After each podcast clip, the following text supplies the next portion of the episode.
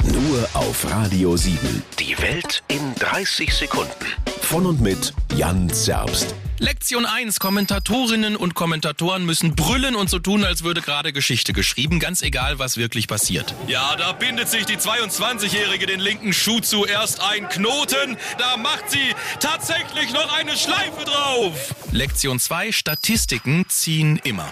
Alex Popp hat ja gegen südkoreanische Mittelfeldspielerinnen in zweiten Halbzeiten 62 Prozent ihrer Zweikämpfe gewonnen, wenn es wärmer war als 19 Grad. Und besonders wichtig ist immer Lektion 3, betone nur die extrem unwichtigen Wörter. Da fliegt der Ball an den Pfosten, knapp am Tor vorbei. Merle Froms aus Wolfsburg wäre um ein Haar gegen den Pfosten gesprungen. Was für ein Spiel hier in Äh, Australien.